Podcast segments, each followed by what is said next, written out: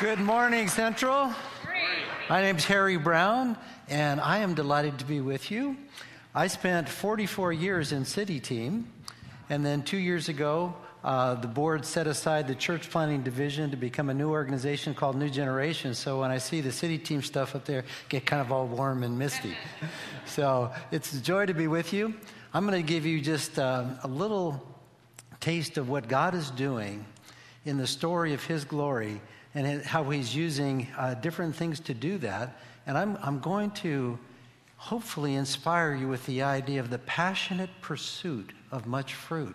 John 15, by this my Father is glorified, that you produce much fruit, and so prove to be my disciple. Now, when you look at that picture, what do you see? See apples? Or do you see orchards? You can't get to orchards without apples, but God looks through the apple and sees the orchards that's going to come. He's interested in much fruit. He's interested in fruit that remains. It has to have quality. And he's interested in fruit that reproduces, and that's where those orchards come from. We all, we all know the parable of the seed and the sower, right? So, oops, how did we get there? There. This, the parable of the seed and the sower good seed gets into good soil. The first three kinds of dirt, nothing good happens, right? The fourth kind of dirt, the seed goes in and it produces 30, 60, and 100 fold. But that's not the point of the parable. The point of the parable is that each one of those has the potential for 30, 60, or 100 more. And what that has done is rooted in our hearts the idea that the only way Underline that, it blinks red. The only way to complete the Great Commission is when ordinary people are multiplying disciples in their natural networks. That's the way God planned to get the job done, and that's where much fruit can come from. So, now on to what has God been doing with us?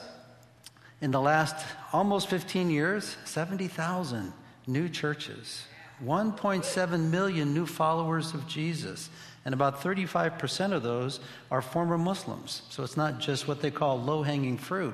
And we're talking about 125 movements. And we define a movement as at least 100 new churches that have multiplied to at least four generations. That's the minimum standard.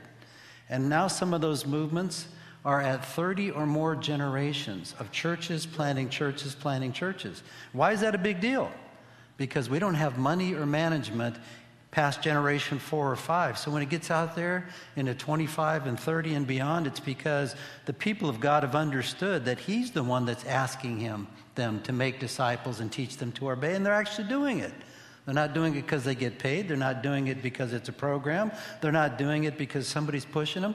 They're doing it because it's part of who they are. So let me tell you what that looks like in real life an ordinary guy at the middle of this. If you can't read his name, his name is Bahazi. Bahazi is a driver. His job is to get you from point A to point B. We were talking to Bahazi, who we trained in the process, and said, Bahazi, what is God doing in your natural network? Because that's the only way to get the job done. And he produced that chart. Well, we're, somehow I'm hitting the buttons. Sorry. Bahazi. Bahazi produced this chart. And when I looked at this thing for the first time, I put my hand on that piece of paper and I said, Oh, God in heaven, someday let my chart look like that because it doesn't. And you know what the truth of it is? The truth of it is, I was spiritually born with a, a genetic defect. And the spiritual genetic defect that I was born with is it's not my job. It's like somehow making disciples and teaching them to obey is on a list of spiritual gifts, and I didn't get it. That's theological nonsense. It's not a spiritual gift for some, it's a command for all. Bahazi didn't have that spiritual genetic defect, so he got out of the gate right away and began to share in his natural network. Now, the beauty of this is multifaceted. He's an ordinary guy, he's not specially trained, he's not paid. Nobody in that graphic is paid. It happened quickly, it happened broadly, and if you look up there and you can see the colors, they each represent a different stream of society. And that's a big deal because if it only stays in one stream, you only get one kind of people, but that's not what the lost look like. They're everywhere and they're very different looking. So the gospel has to get into all segments of society, and that's what it looks like. And now we'll go to the next chart. Another guy. We blocked out his name because it's a very um, security sensitive situation. This guy is a radical Muslim in his background. His passion was to kill Christians. But he had a kid that had a club foot. Our church planners knew what to do with that because we had a partnership with a group called Cure. They know how to fix cleft palates and club feet on broken kids. So, what they did is they got the kid to the place where Cure can fix him. Cure did fix him.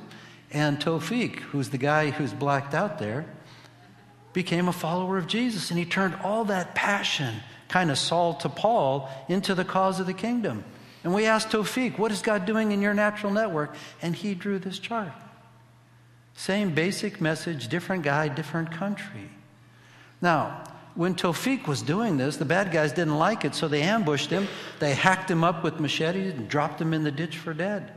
God healed Tofik, raised him up, and then Tofik publicly forgave the perpetrators. When the Muslim imam saw that, they had never seen forgiveness, had no concept of what that looks like.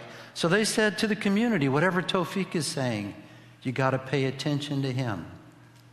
Now, at that distance, you can't see it, but there's a bunch of little red names up there along with the black ones. All the red ones are Muslim imams who are now followers of Jesus. And in one of those streams, there's red name, red name, red name, red name, red name. And you know why? Who's the natural network for a Muslim imam? other imams. That's exactly how God designed it to work. Here's another story India. I was sitting with these guys, took this picture earlier this year, and I said, Hey guys, what's God doing in your natural network? And they brought out this big old scroll and they started to unroll it around the room. And it was this picture here that just kept going. It was like 20 feet long. I said, Guys, what is that? They said, Harry, this is the tree of life. Okay, I'll bite. What's a tree of life? They said, This is the story of what God's doing in our community. Every time a disciple makes a disciple, we draw a branch. And every time they make a disciple, we draw a branch. And here's what it looks like this one led to that one, that led to this one, and around the room it went. Now, I was awestruck. In fact, I was so awestruck, I had a major stupid attack. I should have been taking a pano, and instead I took a snapshot. Ah, missed my shot the story of God's glory, the tree of life in their community. Isn't that a beautiful expression of what their um, understanding of God's calling on their life is? Okay, there we got it. How's this stuff happening? Through something we call Discovery Bible Study. This is not rocket science. You get lost people into the Word of God and you ask them, what does it say? What does it mean? What are you going to do? And who can you tell? Now, you can leave here understanding that without having to go to seminary or go to a seminar or anything else. What does it say? What does it mean? What are you going to do? And who can you tell? Because that works in places like this. Ordinary people getting together under a tree, asking each other, What does it mean? And what are you going to do? And who are you going to tell? Because that's happening, you get this. This is a picture of 650 people being baptized. If the camera was wide angle, there was 1250 that were ready to go. We simply couldn't get it all done in one day, so we had to schedule phase 2. Now, these people being baptized on this day, none of them came because there was a big program. None of them came because there was a big church. None of them came because there was a big brand or a big budget or a big megaphone or a big personality. You know why they came? Because little groups meeting in homes or under trees or whatever said, Here's what I'm going to do to obey, and here's who I'm going to tell. All of those people are a byproduct of who can I tell what God is doing for me? Ordinary people multiplying disciples in their natural networks is God's plan to complete the Great Commission. One last story. These, these guys are pygmies. The pygmies are the little people of Central Africa. They have been kicked around by everybody for eons. They're the bottom of the totem pole. Everybody looks down on them because they're forest dwellers, they're not sophisticated, they're small stature. They basically have been oppressed by everybody. About 14 years ago, one of our senior Africa guys, his name is Yanusa Jah, when we were putting together the strategy of which people groups do we want to go to and trying to pick the ones that we thought were most strategic and all that, Yanusa said, we must go to the pygmies. A lot of the other guys said, yeah, uh, hmm, yeah, pygmies. Mm. Yanusa said, we need to go to the pygmies. And he started getting very, very insistent. Well, everything got started 14 years ago. And now, if you roll the tape forward to now, from zero, there are 150,000 pygmy followers of Jesus, which is a full 15%. Amen. a full 15% of the pygmy population in Central Africa. Now, that happened not because there was a big crusade, a big event, a big anything. It's because people got together in small groups, begin to say, what does it say in terms of the scripture? What does it mean? What am I going to do and who can I tell? And as that was happening, it continued to spread. And that's exactly an illustration of how God is going to complete his work upon the earth. Now, I'm going to finish with. Oh, I got to take a course in clicker. I'm going to finish with just a little personal confession here. Been in ministry almost 46 years now. And about 15 years in, I kind of surveyed the land and said, you know what? Everything that's been happening is effectively planting and harvesting seedless grapes. The fruit is real, but it's one generation and done. One generation and done. And you know what?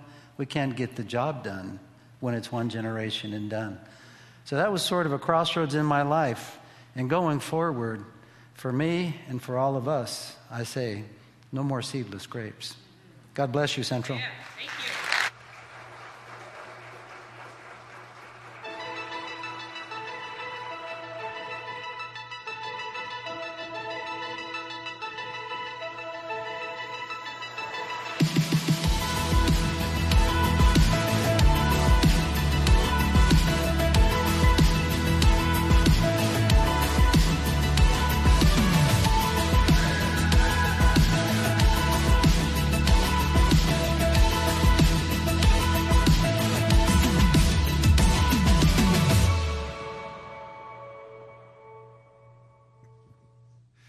Awesome.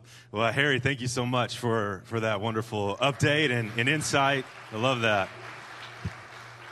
What, one big takeaway that, that I got out of just what, what Harry just said is the only way that the Great Commission gets fulfilled is by disciples making disciples in their natural network. And here's the reality I have a natural network, you have a natural network, and, and we have a great commission uh, to make an impact in that natural network. So thanks for that, that challenge uh, to, to do that, to live that out.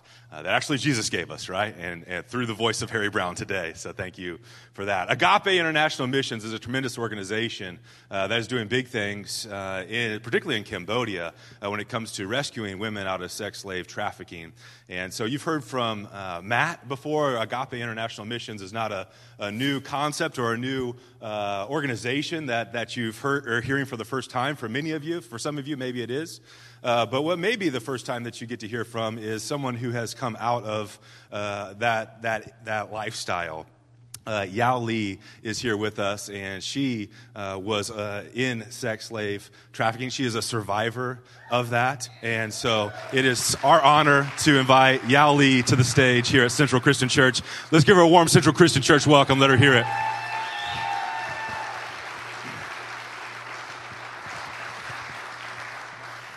Yao, thank you so much for being here here with us today. Um, and so maybe just tell us a little bit about, about what life was like uh, as a child. Okay, um, so I'm from Cambodia. Um, I'm 28 years old.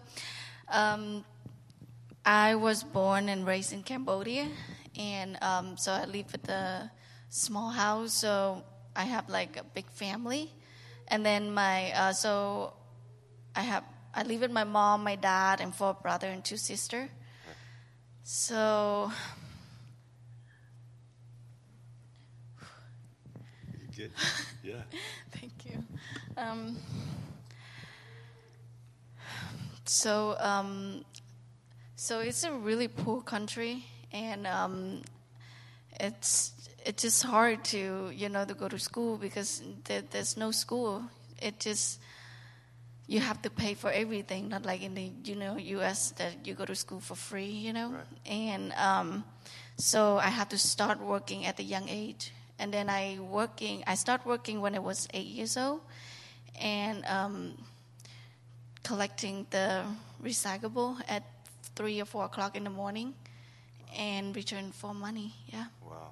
Yeah. So at eight years old, I began working, collecting recycles to help help to help raise the money family. for yeah, the family. to feed everybody in the family. Wow.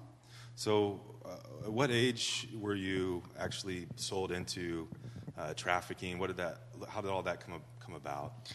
Um, I was so when I was nine years old. Um, so I was tricked by my neighbor, and she uh, she wanted us to come to her house and offer me and my friend a n- candy and new clothes, stuff like that. And then when we went to her house and we locked in the inside her house, and she want us to do whatever men want us to do. Yeah, yeah. I'm so sorry, Yao. Yeah. How, how did, in the midst of that, so that reality took place, how did you go from that reality to hearing about Jesus? Uh, what, what did, how did any of that transpire uh, in your life? Uh, so this this is before AIM SWAT team. Um, so they have another organization like res- rescues called Hagar. And um, so they took me to church and they uh, taught me about Jesus, and they showed me a different uh, religion where from you know when I was child.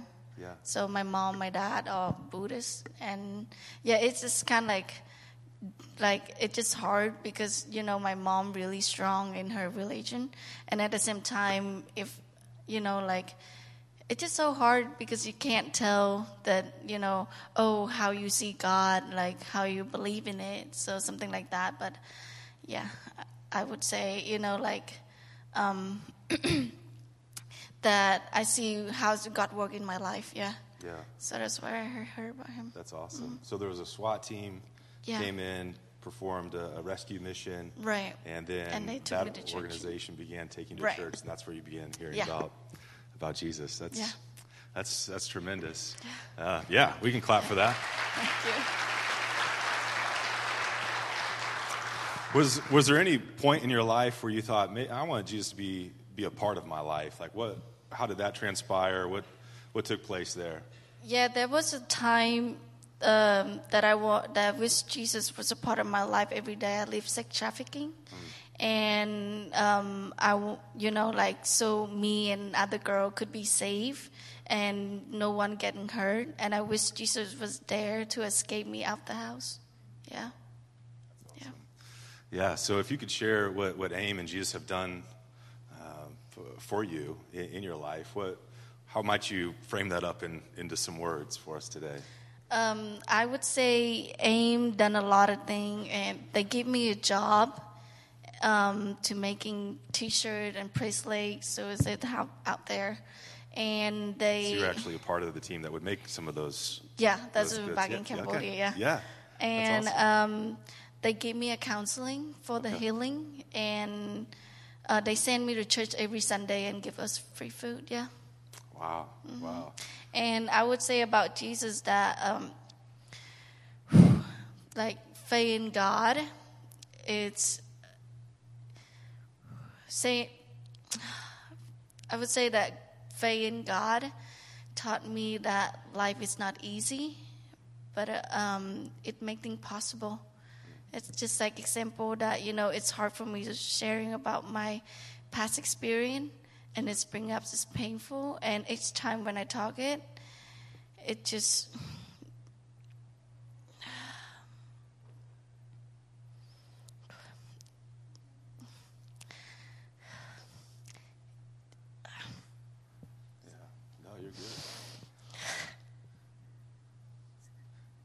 difficult, brings up a lot of emotions. We we certainly get that.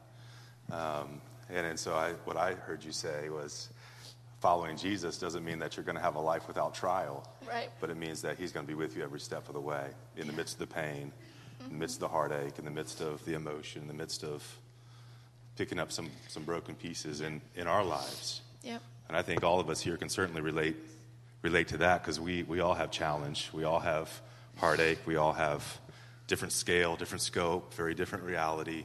Uh, but what, what I heard you say, even in the midst of what you've gone through, you've experienced Jesus.